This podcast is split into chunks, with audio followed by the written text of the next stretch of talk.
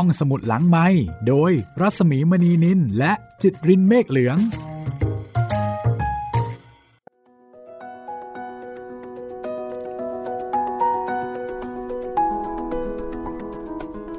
วัสดีค่ะ ต้อนรับคุณผู้ฟังเข้าสู่รายการห้องสมุดหลังไม้นะคะ กลับมาเปิดทำการอีกครั้งหนึ่งแล้ว เช่นเคย สวัสดีคุณจิตริน สวัสดีพี่หมีครับ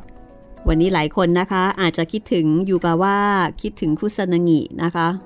เพ ราะว่าวันนี้นี่จะเป็นตอนแรกที่เราจะเริ่มต้นเรื่องใหม่ค่ะ เป็นชุดใหม่ ซีรีส์ใหม่นะคะ แล้วก็แนวใหม่ด้วย เรียกว่าฉีกแนวไปเลยครับ จากสืบสวนสอบสวนของทางญี่ปุ่น มาเป็นอ่าจะเรียกว่าพุทธประวัติก็ก็ไม่เชิงใช่ไหมพี่เอ่อไม่เชิงพุทธประวัติ แต่ว่าเป็นเรื่องราวในสมัยพุทธกาลอืมคือเป็นเรื่องที่ ค้นคว้าข้อมูลมาจากพระไตรปิฎกนะคะ แล้วก็มาเรียบเรียงปรับสำนวนใหม่โดยที่ไม่เสียเนื้อความ ให้เป็นเรื่องราวเป็นสตอรี่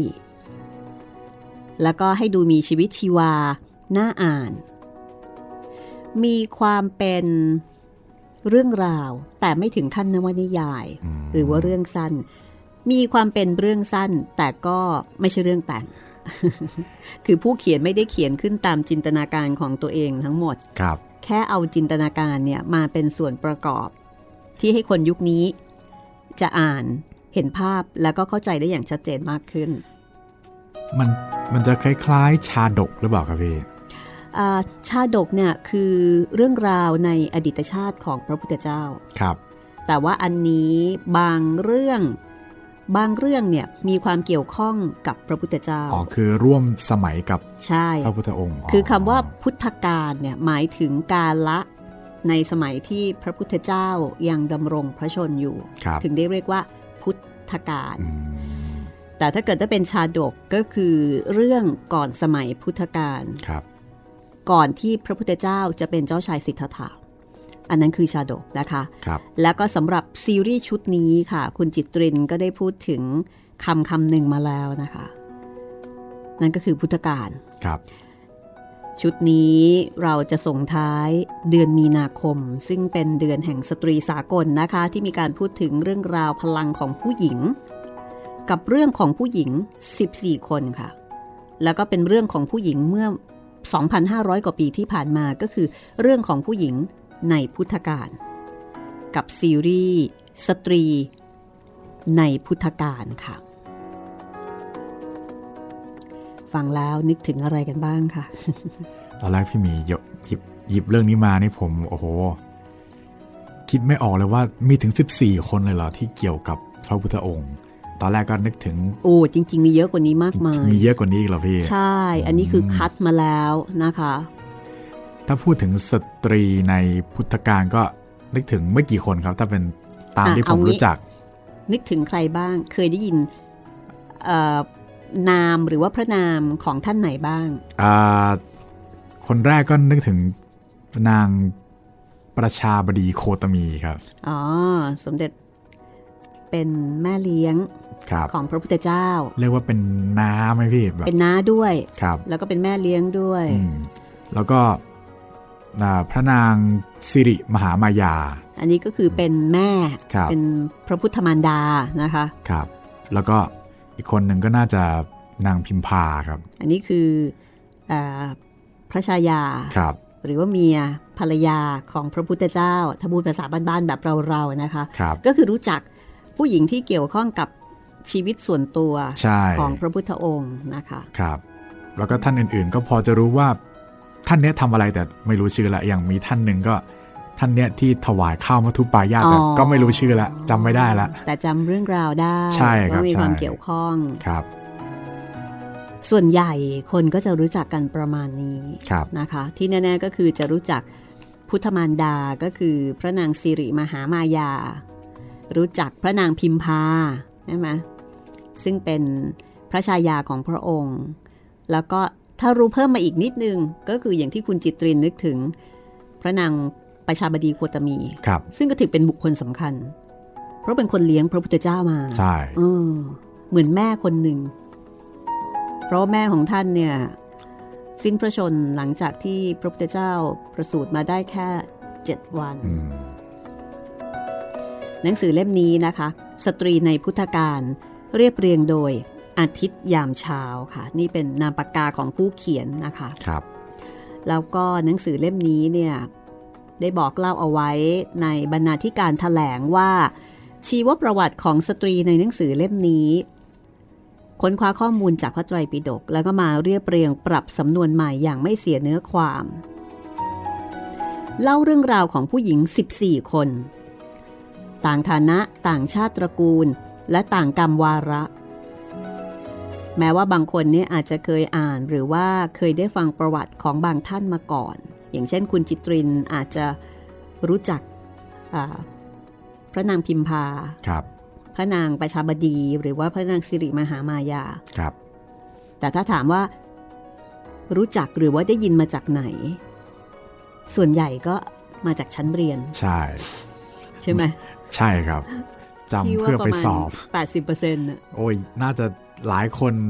มาก ๆ เลยครับ อีก 20%อาจจะมาจากเวลาเข้าวัดสมัยเด็กอ๋อเห็นๆอาจจะภาได้พยินภาพครับหรือว่าพระเทศใช่นะคะเวลาที่พระท่านเล่าพุทธประวัติในวันสำคัญครับ แต่ว่าในเล่มนี้ผู้เขียนคืออาทิตย์ยามเช้า จะมีวิธีเล่าเรื่องที่แตกต่าง ที่สำคัญนะคะมีการลำดับช่วงเวลาหรือว่าไทม์ไลน์ให้เห็นเลยว่าชีวิตของแต่ละคนเนี่ย มีรายละเอียดที่เกี่ยวข้องกับข้อมูลที่เป็นข้อเท็จจริงอย่างไรอย่างเช่น ข้อเท็จจริงเกี่ยวกับสถานที่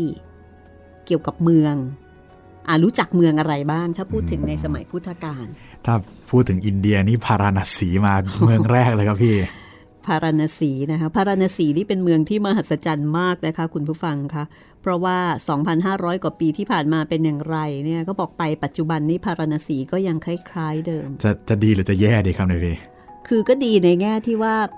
ความอนุรักษ์ความคือดั้งวิถีเดิชีวิตมวิถีชีวิตของผู้คนเนี่ยเขาบอกถ้าไปแถวท่าน้ำเนี่ยครับภาพของผู้คนที่ลงมาอ่าลงมาที่แม่น้ำคงคา เผาศพในแม่น้ำคงคา เอาแม่น้ำคงคามาล้างหน้ามาชำระเพื่อความบริสุทธิ์ สิ่งนี้ก็ยังคงมีอยู่อืมเหมือนเมื่อ 2,500 กว่าปีที่ผ่านมานะคะ หรือว่าการแต่งเนื้อแต่งตัวของชาวเมือง วิถีชีวิตที่มีวัวตามท้องถนน หลายเส้นทางก็ยังคงเป็นเช่นนั้น ก็บอกพาราณสีนี่เป็นเมืองที่เหมือนย้อนอดีตอะไปปุ๊บนี่เหมือน หลุดไปยุคพุทธกาลอะเหไรมืนหเงี้ลุยดพี่ไปโอเคเขาก็มีตึกรามบ้านช่องที่ทันสมัยแล้วค่ะ แต่ว่ามันจะมีกลิ่นอายบางอย่างที่สามารถเชื่อมโยงได้กลิ่นไอาย อันนี้คือพาราณสีที่หลายคนก็นึกถึงนะคะ ครับผม แล้วก็ถ้าเกิดว่าพูดถึงเมืองมหาวิทยาลัยล่ะ นึกถึงที่ไหน เมืองมหาวิทยาลัยเหรอพี่อะสมัยก่อนเขามีเมืองมหาวิทยาลัยนะเออลูกกษัตริย์ ลูกขุนนาง ลูกของเซเลบริตี้ไฮโซสมัยก่อนเงี้ยเวลาโตมาได้ประมาณหนึ่งเขาก็จะต้องเข้าโรงเรียนใช่ไหมไปร่ำเรียนศึกษาวิชาเหมือนกัน น่าจะเป็นชื่อที่คุ้นเคยแต่ผมไม่ทราบจริงๆพี่แต่ถ้าพูดปุ๊บคงสงสัยอ๋อแน่เลยอะเมืองอะไรที่แบบศิลาศิลาตักกศิลาเหรอพี่อ่าใช่ไหมอ๋อหลายคนก็นึกถึงตักกศิลาครับ อันเนี้ยค่ะ ในหนังสือเล่มนี้เนี่ยเขาก็จะมีการเล่าเรื่องโดยการเก็บรายละเอียดทางด้านวิชาการมาสนับสนุน อ๋อตักกศิลานี่ผมนึกว่าเป็นตอนแรกนึกว่าเป็นสถาบันนะพี่นึกว่าแบบอ๋อเรียนกรรมเอ่อสถาบันเนี้ยชื่อตักกศิลาเออคนไปเรียนกันอ๋อไม่ใช่ จริง ๆ แล้วตักตักกศิลานี่คือเป็นเมืองอืมเมืองมหาวิทยาลัยครับ คือมีหลายสำนัก แล้วแต่ว่าไปเรียนสำนักไหน อาจารย์ท่านไหน แต่ว่าแต่ละสำนักแล้วก็แต่ละอาจารย์ที่อยู่ในเมืองตักกศิลานี่ก็เหมือนกับว่า ได้รับการคัดเลือกมาทำนองนั้นน่ะคือถ้าครับจบมาจากตักกศิลานี่ก็โอ้ว้าวถือว่าสุดยอดใช้ได้เลยครับอ่าก็มาคุยกันอีกทีว่าจบมาจากอาจารย์ท่านไหนอะไรเงี้ยนะคะ อันนี้ก็จะเป็นรายละเอียดส่วนหนึ่งว่าจะมีเรื่องของชื่อเมืองสถานที่นะคะ แล้วก็มีรายละเอียดที่เป็นข้อมูลข้างเคียง อันเนี้ยเป็นทางด้านของวิชาการครับ ซึ่งก็จะมีประกอบแต่ละเรื่องนะคะ ซึ่งบางท่านอาจจะไม่เคยเห็นหรือว่าได้ยินมาก่อน คือมันทำให้เรื่องมีมิติอะมันไม่ได้เป็นแค่เรื่องเล่าครับทำตามความเชื่อเหมือนอย่างตอนที่เราได้เคยเรียนมาอืมแต่ว่ามันจะเป็นเหมือนกับกึ่งกึ่งๆประวัติศาสตร์ แต่ว่าเป็นประวัติศาสตร์ที่เกี่ยวข้องกับพระพุทธเจ้าแล้วก็เรื่องราวในสมัยนั้น แล้วก็มีการแจกแจงรายละเอียด แห่งลักษณะนิสัยของตัวละครนะคะ บรรยากาศโดยรอบ จะทำให้ผู้อ่านเนี่ยได้เข้าใจในอารมณ์ความรู้สึกและความเป็นมนุษย์ของบุคคลที่อยู่ร่วมยุคร่วมสมัยกับพระพุทธเจ้า หรือว่าอาจจะมีความเกี่ยวข้องกับพระพุทธเจ้า เรื่องแบบนี้นี่เขาบันทึกกันไว้ด้วยเหรอพี่ อันนี้เนี่ยอาจจะต้องถามผู้เขียนมีบันทึกเอาไว้อืมเอ่อต่างกรรมต่างวาระนะคะ แต่ว่าบางส่วนอาจจะต้องมีการเชื่อมโยงครับ เพราะฉะนั้นมันก็จะทำให้เกิดอัธรสนะคะ แล้วก็ผู้อ่านเนี่ยก็จะได้ลุ้นไปกับสถานการณ์ต่างๆ อ่านแล้วสนุกมาก แล้วก็เอ่อจะได้เห็นความหลากหลายของการใช้ชีวิตของความคิด ของผู้หญิงแต่ละคน ซึ่งทั้งหมดในเล่มนี้เนี่ยคัดมา 14 คนด้วยกันนะคะ ยกตัวอย่างมีเรื่องของอัมพปาลี สาวน้อยผู้งดงาม ได้รับการเลี้ยงดูอย่างเอาใจใส่จากกษัตริย์ทั้งหลายดุจเจ้าหญิง แต่สุดท้ายเนี่ยกลับได้รับฉันทานุมัติจากกษัตริย์เหล่านั้น ให้เธอกลายเป็นหญิงคณิกาของพระนครอ้าวหรือว่าโสรายะ สตรีรูปงาม ผู้มีที่มาเป็นปริศนานะคะ อยู่เหนือกฎเกณฑ์ของธรรมชาติทั้งปวง หรือว่าปตาจารา ซึ่งเป็นลูกสาวของเศรษฐี ต้องการได้ความรักแท้มาครอบครอง แต่ว่าสุดท้ายเนี่ยได้รับความสูญเสีย เกินที่ใจของมนุษย์ปกติธรรมดาจะรับไหวเอาแค่สามชื่อที่พี่หมีพูดมาเคยได้ยินไหมไม่เคยได้ยินสักคนครับ ต่อด้วยมัลลิกา หญิงผู้มีหัวใจแข็งแกร่งราวกับหินผา ซึ่งวางใจต่อความทุกข์ได้ไม่ต่างกับพระอริยะ อันนี้ก็ไม่เคยได้ยินใช่ไหมไม่เคยครับพี่เรื่องราวของสตรีแต่ละท่านเนี่ยนะคะ แม้ว่าจะมีความเกี่ยวพันกับพระพุทธเจ้า แต่เหตุการณ์แยกกันเป็นเอกเทศค่ะ เพราะฉะนั้นในหนังสือสตรีในพุทธการต้นทานแห่งความสุขเนี่ยสามารถอ่านเรื่องใดก่อนก็ได้ คือแต่ละเรื่องเป็นเอกเทศ ก็คือเป็นเรื่องของผู้หญิงแต่ละคนครับแต่ว่าทั้งหมดเนี่ยมีความเกี่ยวพันกับพระพุทธเจ้า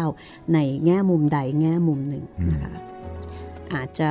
มีความเกี่ยวข้องในเรื่องส่วนตัวกับพระพุทธเจ้า หรือว่าอาจจะเป็นบุคคลที่พ้นทุกข์จากการได้ฟังธรรมจากพระพุทธเจ้า ก็มีหลากหลายมิติค่ะ หนังสือเล่มนี้นะคะ จริงๆแล้วเป็นหนังสือที่ ถูกทำขึ้นเพื่อเป็นสูจิบัตรในนิทรรศการภาพเขียน สตรีในพุทธการต้นทานแห่งความสุขนะคะ ซึ่งภาพเขียนนี้เนี่ยก็เป็นภาพเขียนที่เขียนขึ้น เอาเรื่องราวของสตรีในพุทธกาลนี่แหละค่ะ มาจินตนาการแล้วก็เขียนเป็นภาพของสตรีแต่ละนาง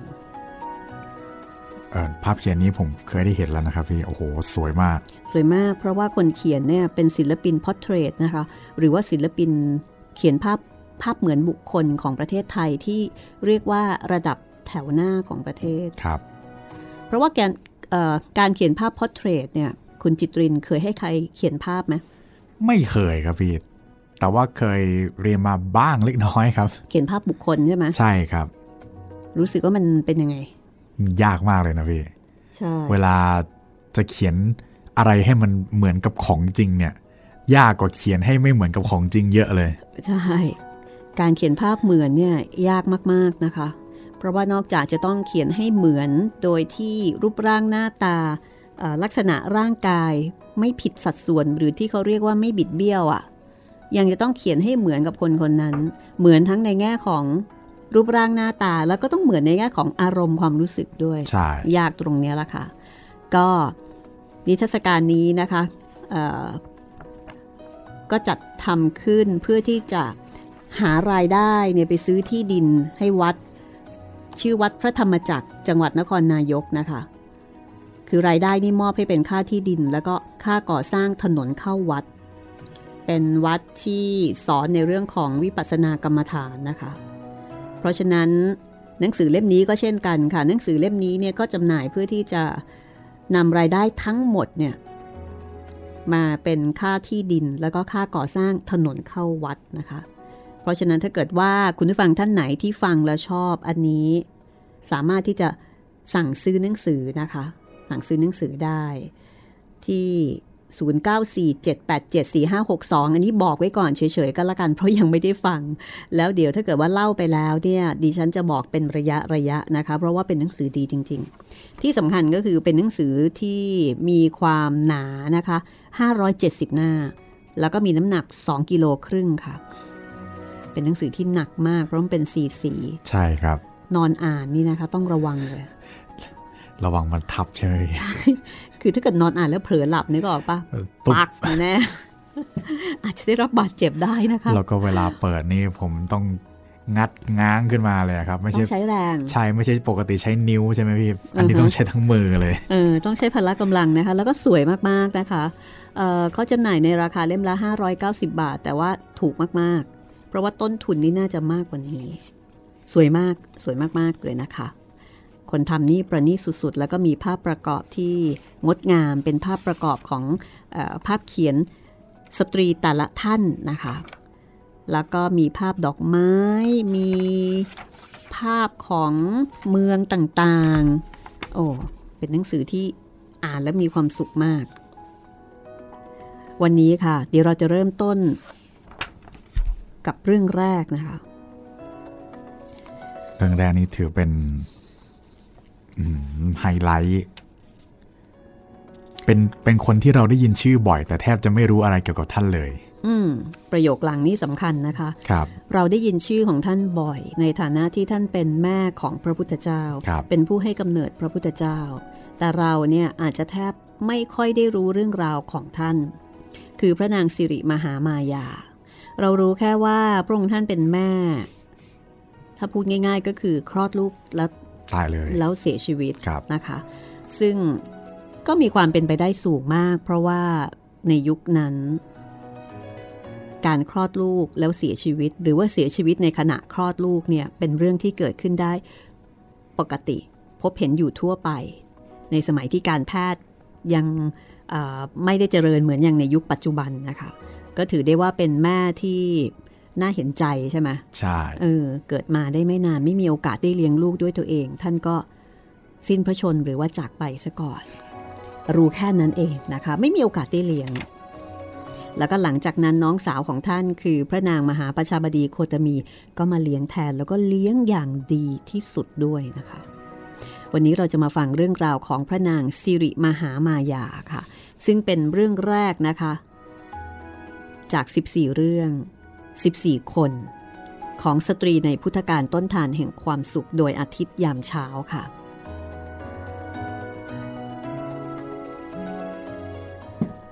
เรื่องของพระนางสิริมหามายานะคะ มีเขียนคำโปรยเอาไว้ว่า มนุษย์เรานั้นเกิดมาเพื่อที่จะจากลากันในวันหนึ่งจริง ๆ ความทุกข์มีให้เห็นอยู่ในทุกขณะจิตไม่ว่าบุคคลนั้นจะเป็นใคร ทั้งหมดคือฟ้าลิขิตหรือเราต่างกำหนดชีวิต ของตนเอง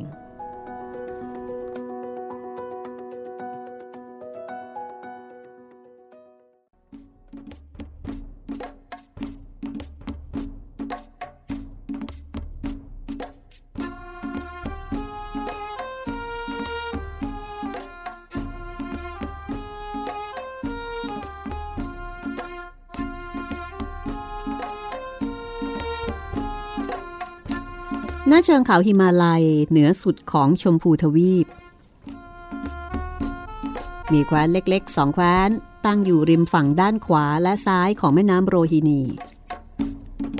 เป็นแคว้นที่สงบสุข แล้วก็มีความอุดมสมบูรณ์ แคว้นหนึ่งชื่อสักกะ มีกรุงกบิลพัทเป็นเมืองหลวง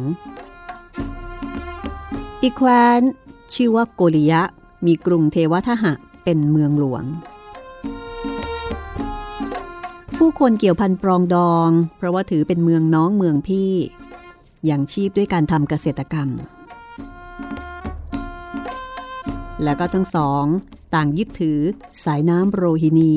เสมือนเป็นเส้นเลือดใหญ่ที่หล่อเลี้ยงประชากรของตนเอง ใช้แม่น้ำสายเดียวกัน คือแม่น้ำโรฮินีราชวงศ์ผู้ปกครองของสองแคว้นต่างสืบสายมาจากบรรพบุรุษเดียวกัน คือพระเจ้า โอกาการาช สายแรก ราชวงศ์สักยะ ปกครองแคว้นสักกะ มีพระเจ้าสีหนุ และพระนางกัญจนาเป็นราชาและราชินี สืบทอดสันตติวงศ์ปกครองเมืองด้วยระบอบสามัคคีธรรมผ่านรัฐสภา เมืองหลวงได้ชื่อว่ากบิลพัท ตามนามของฤาษีซึ่งมีนามว่าฤาษีกบิน ผู้เป็นอาจารย์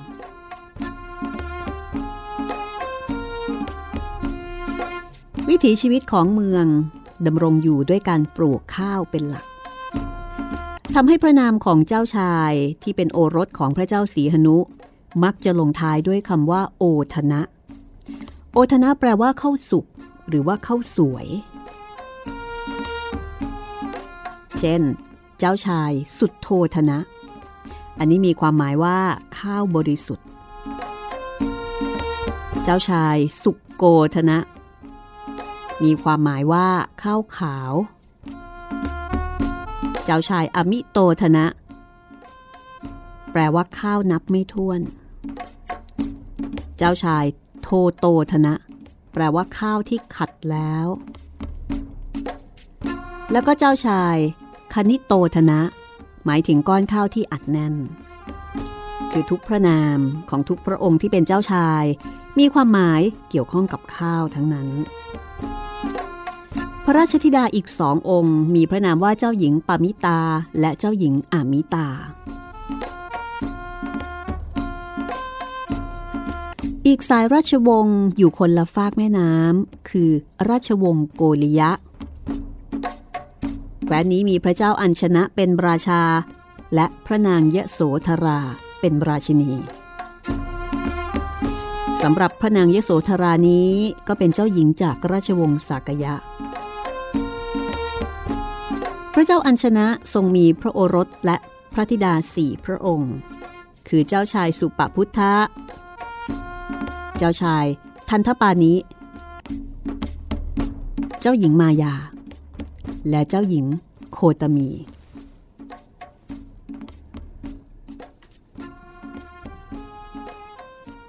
ความงดงามของเจ้าหญิง แห่งแคว้นโกลียะนั้น เป็นที่เลื่องลือ โดยเฉพาะเจ้าหญิงมายา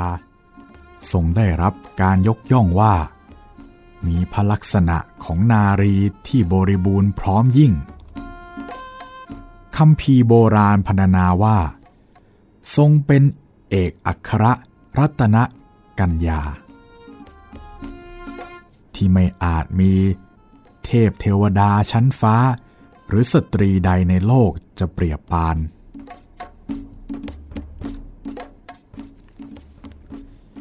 ทั้งสากยะและโกริยะ เป็นราชวงศ์ที่ถือตัวยิ่งนักว่ามีสายเลือดบริสุทธิ์ ไม่ปนเปื้อน จะแต่งงานเกี่ยวดองกันภายในสองตระกูลนี้เท่านั้น ไม่แต่งงานกับตระกูลอื่นอย่างเด็ดขาด แม้จะเป็นกษัตริย์จากเมืองอื่นก็ตาม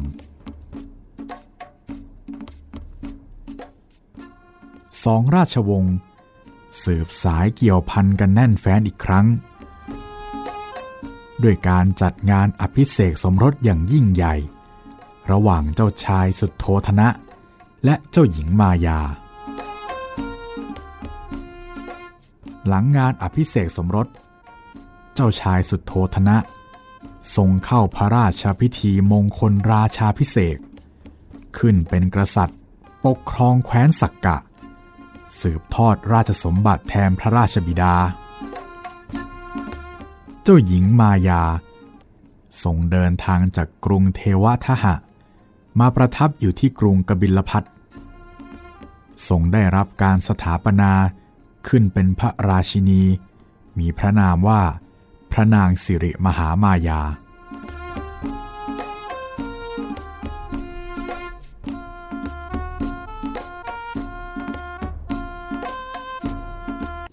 คืนหนึ่ง เป็นวันขึ้น 15 ค่ำเดือน ระนางสิริมหามายา ฝันไปว่า พระท่านบรรทม ที่พระองค์กำลังบรรทมอยู่นั้น ถูกยกลอยขึ้น แต่น่าแปลก พระนางปราศจากซึ่งความหวาดกลัวใด ๆ ตรงกันข้าม กลับทรงรู้สึกคุ้นเคยกับบุรุษทั้งสี่ที่กำลังยกพระแท่นบรรทม บุรุษทั้งสี่ที่กำลังยกแท่นบรรทมของพระนางนั้น คือท้าวเวสสุวรรณมหาราช ท้าววิรุณหกมหาราช ท้าวทัตรสมหาราช และท้าววิรูปักมหาราช ทั้งสี่นี้คือเทวดาผู้เป็นใหญ่อยู่ในสวรรค์ชั้นจาตุมหาราชิกา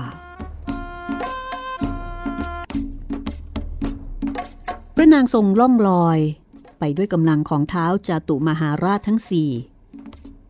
ด้วยความรู้สึกสุขสงบ และรื่นรมพ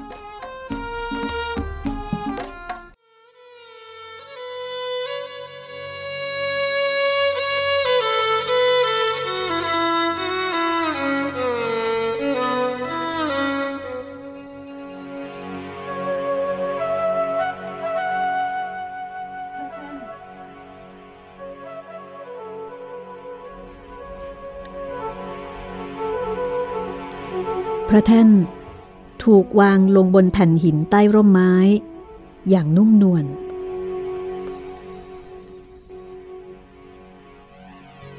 ป่าใหญ่เต็มแน่นด้วยพันไม้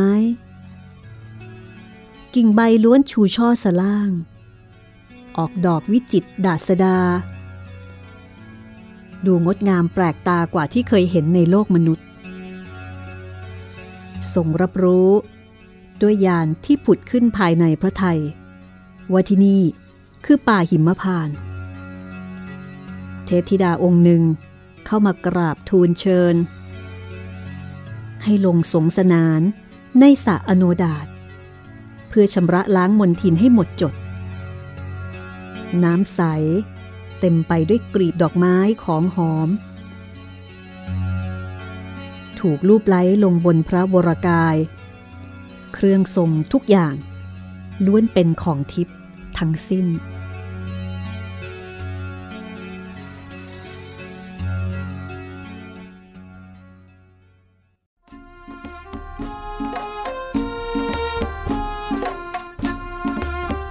เหล่าเทพพยดา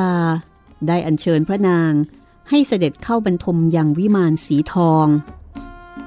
ที่อยู่บนยอดเขาสีเงิน พระแท่นบรรทม หันส่วนพระเศียรไปทางทิศตะวันออก พระนางสิริมหามายาทอดพระเนตรเห็นพญาช้างเผือกช้างหนึ่ง มุ่งตรงจากภูเขาสีทองที่อยู่ไม่ไกลกันนักพญาช้างชูงวงที่มีดอกบัวสีขาวสะอาด เข้ามาถวายถึงพระหัตถ์ของพระนาง ทรงรับดอกบัวที่ส่งกลิ่นหอมฟุ้งไปทั่วนั้นไว้ พญาช้างเปล่งเสียงร้องกำปนาตขึ้นครั้งหนึ่ง แล้วกระทำประทักษิณาวัตรรอบพระแท่นบรรทม ประทักษิณาวัตรก็คือเดินเวียนขวา ก่อนที่จะเลือนเข้าสู่ พระอุทธรของพระนางทางเบื้องขวา ความฝันหยุดลงตรงนี้ จากนั้นพระนางก็ทรงรู้สึกองค์ตื่นจากบรรทมทันที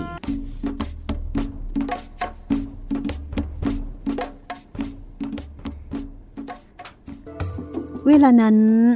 แสงสว่างอันโอรานเป็นแสงซึ่งไม่อาจจะเปรียบประมาณกับแสงใด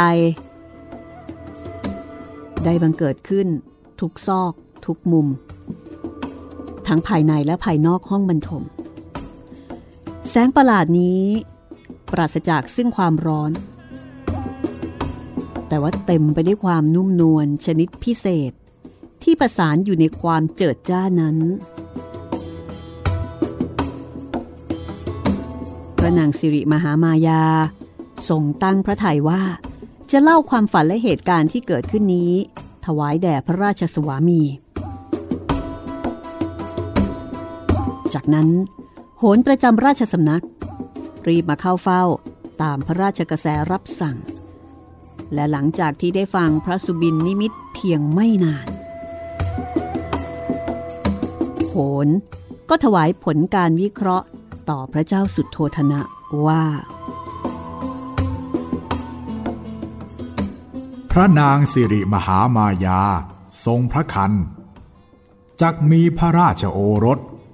ผู้ประเสริฐอุบัติขึ้น พระราชโอรสพระองค์นี้ จะทรงสร้างประโยชน์อันมหาศาลให้แก่โลกมนุษย์ยังที่ไม่เคยมีบุรุษใดทำได้มาก่อน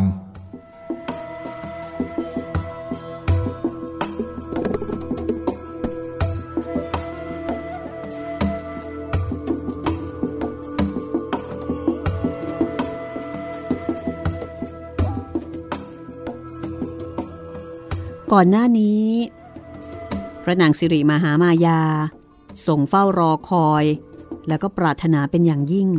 ที่จะมีพระราชโอรสหรือพระราชธิดา แต่เวลาก็ผ่านไปปีแล้วปีเล่านานนับสิบปี ความปรารถนาของพระนางก็ยังคงปราศจากผล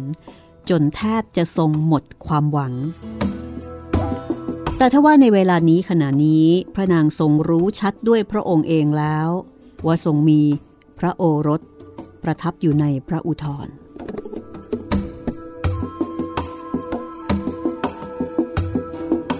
ในคำพีปฐมสมโพธิกถา ของสมเด็จพระมหาสมณเจ้ากรมพระประมาณุชิตชิโนรส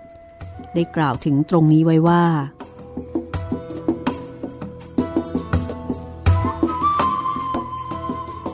ดุดได้เหลือง ที่ร้อยเข้าในแก้วมณีอันผ่องใส เมื่อปรารถนาจะทอดพระเนตรในขณะใด ก็เห็นพระโอรส นั่งเป็นบัลลังก์สมาธิ ผันพระพักมาข้างพื้นพระอุทรแห่งพระมารดา ดุจสุวรรณปฏิมาอันสถิตอยู่บนฝักอ่อน ในห้องแห่งกลีบดอกปทุมชาติ แต่พระโพธิสัตว์นั้น มิได้เห็นองค์พระชนนี ก็คือแม่เห็นลูก แต่ลูกนั้นไม่เห็นแม่ นี่เป็นพรพิเศษ ที่ผู้เป็นพระพุทธมารดาจะทรงได้รับ คือพิเศษสำหรับผู้ที่จะเป็นพระมารดาของพระพุทธเจ้า สามารถที่จะทรงเห็นพระโอรส คือพระพุทธเจ้าในอนาคตได้ ในขณะที่พระองค์ยังคงประทับอยู่ในพระคัน และนับตั้งแต่พระราชกุมาร ปฏิสนธิในพระคัน พระนางสิริมหามายา ทรงพระเกษมสำราญยิ่ง ไม่มีโรคาพยาธิใด ๆ พรั่งพร้อมบริบูรณ์ ด้วยสิ่งที่อำนวยความสุข พระวรกายไม่เคยได้รับความลำบากเดือดร้อนเลย ราวกับเทพบุตรทั้งสี่คอยอารักขาถวายการดูแลอยู่ตลอดเวลา อีกทั้งพระคันนั้นก็มีได้นูนออกมา ดังเช่นท้องของสตรีทั้งหลาย จิตของพระนาง ก็ปราศจาก ซึ่งความใฝ่ฝันถึงกรรมคุณในบุรุษ ความจริงแล้วสำหรับผู้ที่เป็นพระมารดาของพระโพธิสัตว์นั้น เมื่อส่งพระคันพระมหาบุรุษ จะไม่มีชายผู้มีจิตกำหนัดคนใดสามารถล่วงเกินพระนางได้ แม้แต่พระเจ้าสุดโทธนะ ผู้ทรงเป็นพระราชสวามี พระนางสิริมหามายาทรงเป็นผู้ที่มีศีลห้าบริสุทธิ์อยู่เสมอเป็นนิด โดยปกตินั้น พระนางจะทรงรับศีลจากท่านกาลเทวินดาบท แต่พอทรงพระคันพระนางไม่อาจประทับใกล้เท้าท่านดาบทได้อีกเลย เพราะว่าในฐานะพระมารดาแห่งพระโพธิสัตว์ พระนางทรงสามารถสมาทานศีลได้ด้วยพระองค์เอง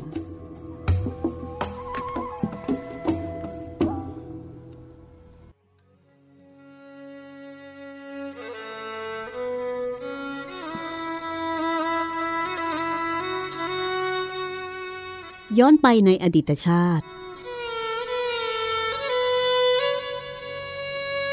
มีชายผู้ยากจนคนหนึ่ง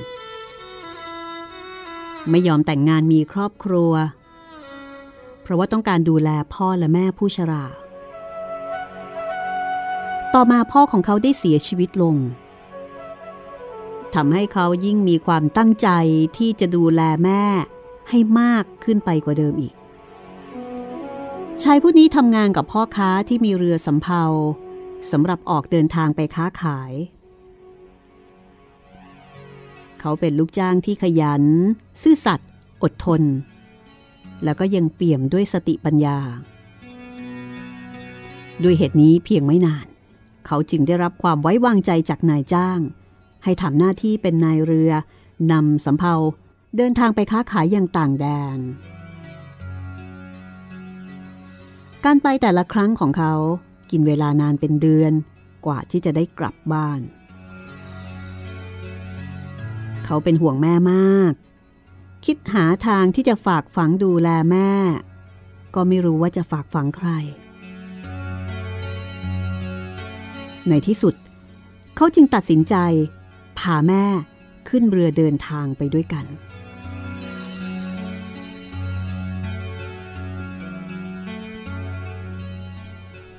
ความไม่แน่นอนบังเกิดขึ้นเสมอ เป็นปกติธรรมดา เรือสำเภาเดินทางยังไม่ทันถึงจุดหมาย ก็ต้องเจอกับพายุใหญ่ ลมและคลื่นรุนแรงเป็นอย่างมาก นายเรือพยายามต่อสู้จนสุดชีวิต แต่ไม่อาจต้านพลังอันยิ่งใหญ่ของธรรมชาติได้ ในที่สุดสำเภาลำนี้ต้องอับปางลงกลางทะเล ลูกเรือทุกคน ต่างกระเสือกกระสนเอาชีวิตรอด นายเรือก็ไม่ต่างไปจากลูกน้อง แต่เขายังมีแม่ผู้ชราผูกเพิ่มมาด้วย เขาแหวกว่ายหาแม่อย่างไม่คิดชีวิต จนกระทั่งพบแม่เกาะกระดานแผ่นหนึ่งพลุบพลุบโผโผอยู่ นายเรือรีบว่ายเข้าไปประคอง เพื่อความมั่นใจว่าแม่จะไม่หลุดหลงไปไหนอีก เขาจึงให้แม่เกาะบนหลังของตัวเองแทน เวลาผ่านไป ความทุกข์ทรมานได้ทับถมเพิ่มพูนแก่ทุกชีวิต ที่ยังคงลอยคอเหลือรอดอยู่กลางทะเล คนอื่นที่เกาะกระดานลอยน้ำอยู่เช่นเดียวกับเขาและแม่ แม้ว่าจะรับผิดชอบเฉพาะแค่ชีวิตตัวเอง แต่ก็แทบจะไม่เหลือเรี่ยวแรงที่จะทรงกาย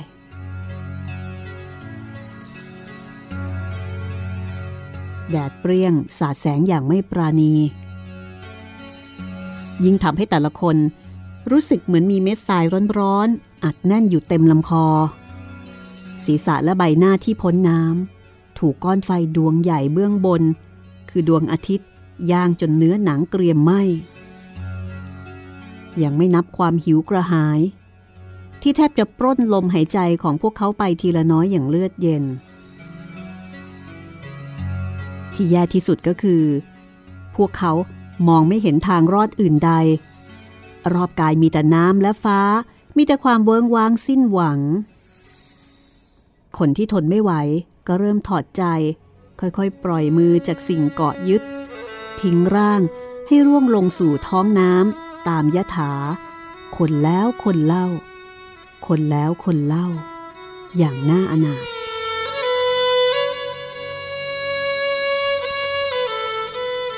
แต่ชายผู้มีแม่อยู่บนหลัง กลับคิดและกระทำในสิ่งที่แตกต่าง เขาตระหนักว่า หากเกาะกระดานอยู่เช่นนี้ต่อไป แน่นอนว่าวันหนึ่ง จะต้องจมลงเป็นอาหารแก่เต่าปลาเช่นคนอื่น ไม่อาจช่วยตัวเองและแม่ให้รอดพ้นได้ เขาเหลียวมองไปรอบกาย ทุกทิศทางไม่ปรากฏสิ่งใดที่พอจะเป็นที่พึ่งได้เลย นอกจากแผ่นฟ้าและผืนน้ำที่กว้างไกล สุดลูกหูลูกตา กระนั้น สิ่งที่เห็นก็ไม่ได้บั่นทอนความพยายามของชายผู้นี้ให้ลดลงเลย เพราะอะไร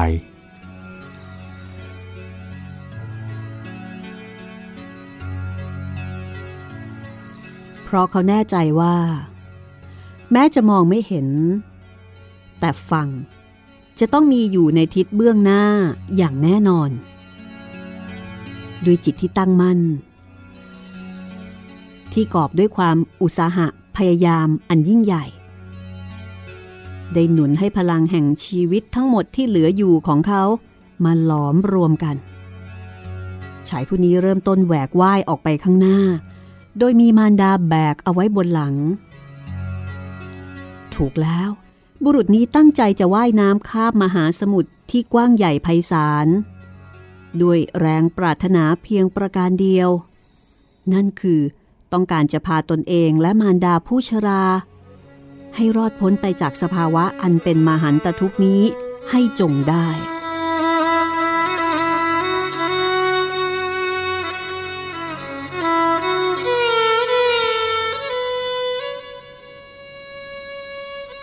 เหตุการณ์นี้ไม่รอดไปจากสายพระเนตรของเท้ามหาพรหม ทรงรู้สึกแปลกพระไทย ที่นายเรือผู้นี้ ตัดสินใจกระทำในสิ่งซึ่งไม่มีมนุษย์คนไหนคิดจะทำเขาคนนี้จะต้องมีความกล้าหาญมากมายสักเพียงไหน จิตใจต้องเข้มแข็งมากสักปานใด รวมทั้งความวิริยะภาคเพียรที่ต้องมีมากกว่าคนปกติธรรมดาทั่วไปอย่างแน่นอน นี่ไม่ใช่วิสัยที่จะพบได้ในมนุษย์โลกทั่วไป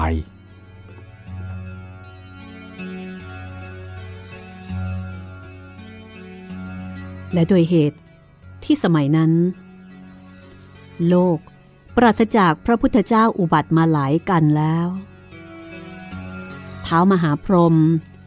จึงทรงดลจิต ให้บุรุษผู้นี้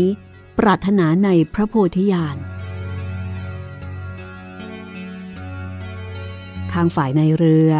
ผู้กำลังเผชิญกับวิบากอันหนักหนาสาหัสเบื้องหน้า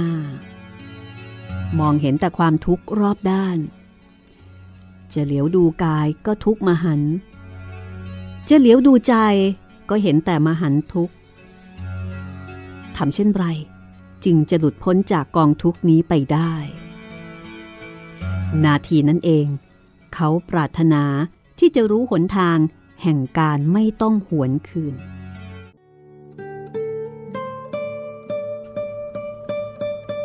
เมื่อความคิดสงบนิ่ง เขาจึงตั้งจิต แล้วก็เปล่งวาจาว่า เราปรารถนาการตรัสรู้ หากรู้แล้ว ก็อยากให้ผู้อื่นรู้ด้วย หากหลุดพ้นแล้ว ก็อยากให้ผู้อื่นหลุดพ้นด้วย หากเราข้ามได้แล้ว ก็อยากให้ผู้อื่นข้ามได้ด้วย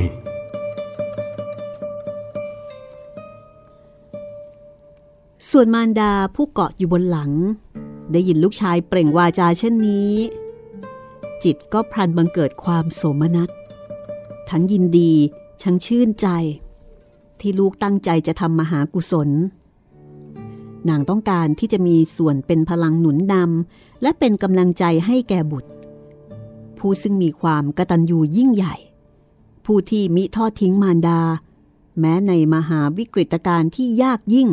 สำหรับมนุษย์ทุกคนเช่นนี้ นางจึงเปล่งวาจา เป็นสัจจะอธิษฐาน หวังที่จะได้เกื้อกูลบุตรชายให้ถึงจุดหมาย ตราบจนถึงพบอันเป็นที่สุดว่า หากลูกปรารถนา จะเป็นพระพุทธเจ้าผู้ประเสริฐ แม่ก็ปรารถนาที่จะเป็นพระพุทธมารดาเช่นกัน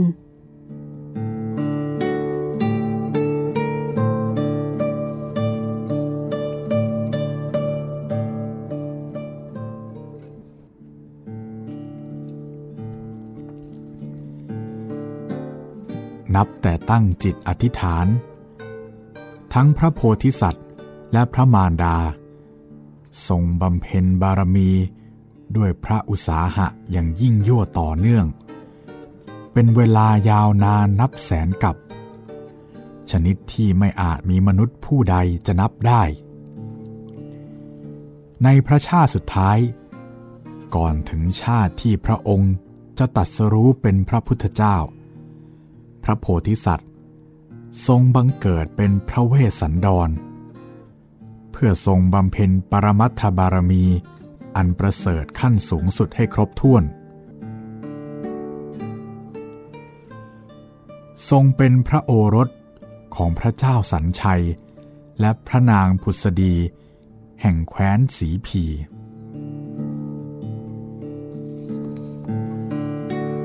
พระชาติที่ทรงถือกำเนิดเป็นพระเวสสันดรนนี้ เป็นการถือกำเนิดที่จะทรงบำเพ็ญทานบารมีอย่างอุกฤษด้วยการบริจาคมหาทานอันยิ่งใหญ่ ที่ส่งสละให้ผู้อื่นทั้งหมดไม่เว้นกระทั่งพระโอรส พระธิดา และพระชายา การบริจาคของพระองค์นั้นเปรียบเสมือนหม้อน้ำที่ถูกจับคว่ำเพื่อให้น้ำไหลออกจนหมด โดยไม่เหลือแม้แต่เพียงหยดเดียว การเกิดที่ยิ่งใหญ่ครั้งนี้ ได้รับการขนานนามว่า มหาชาติ พระนางผุสดี พระมารดาของพระเวสสันดรในชาตินั้น ได้กลับมาทรงบังเกิด เป็นพระนางสิริมหามายาในชาตินี้ ทรงถือกำเนิดเพื่อเป็นพระมารดา ผู้ต้องเสวยรสชาติแห่งความขมขื่นที่มาจากการจำพรากจากสายเลือดในพระอุระของพระองค์เอง จะต้อง ทรงกลืนรสขมแห่งความทุกข์ เพื่อให้มหาภารกิจในการช่วยคนทั้งโลกของพระโพธิสัตว์สำเร็จลง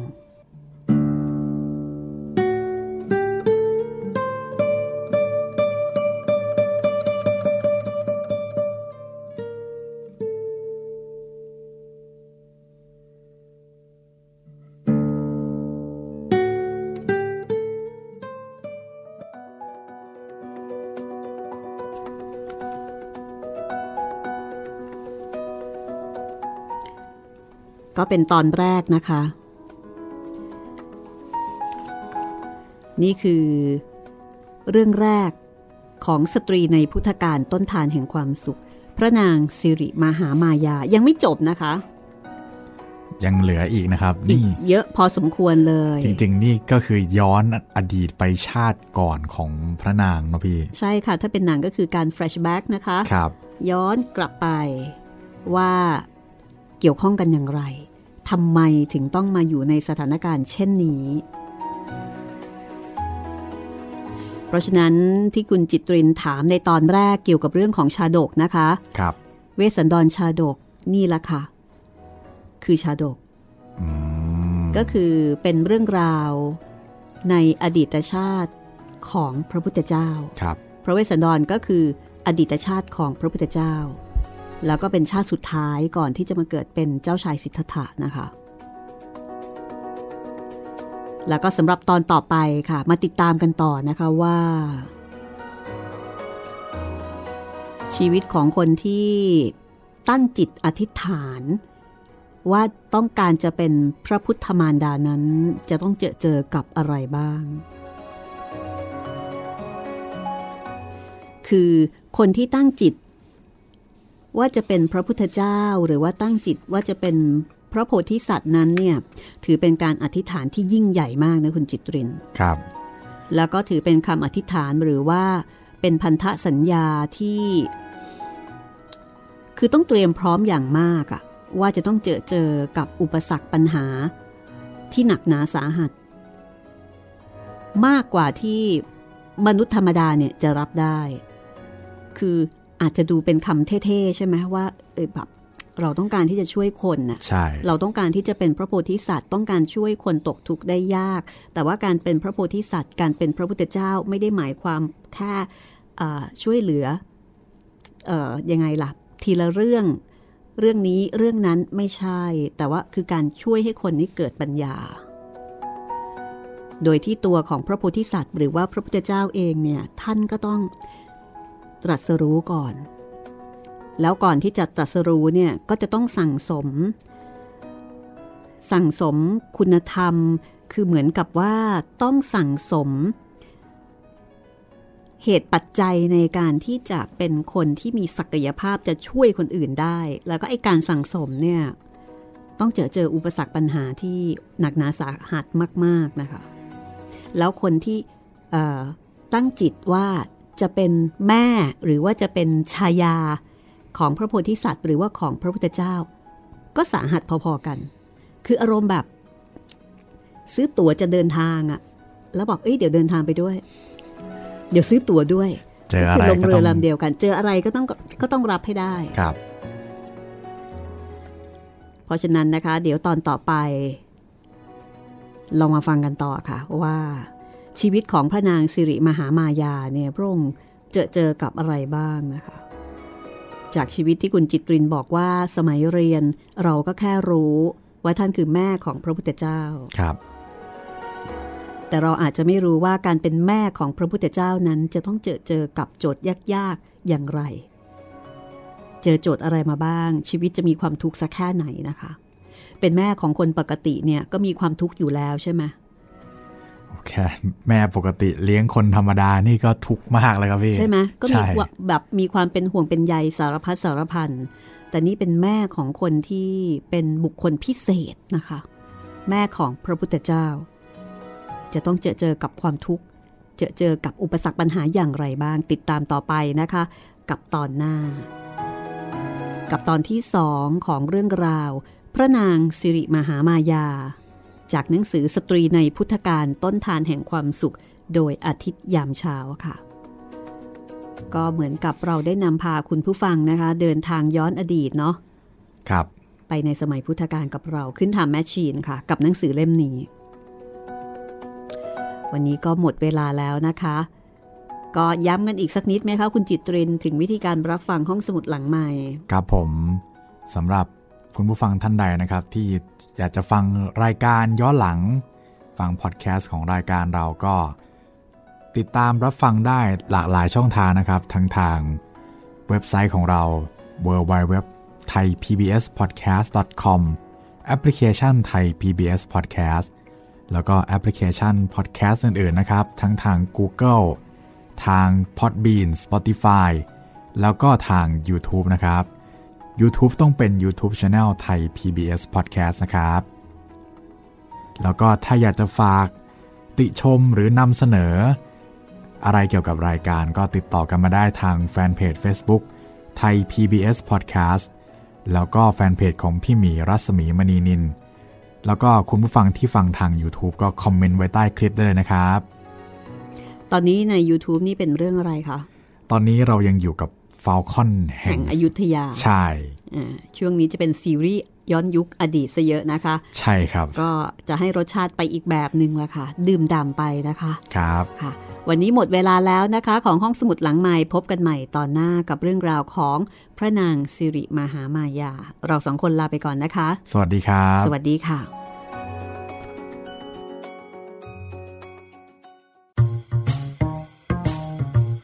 ห้องสมุดหลังไม้โดยรัสมีมณีนินและจิตรินเมฆเหลือง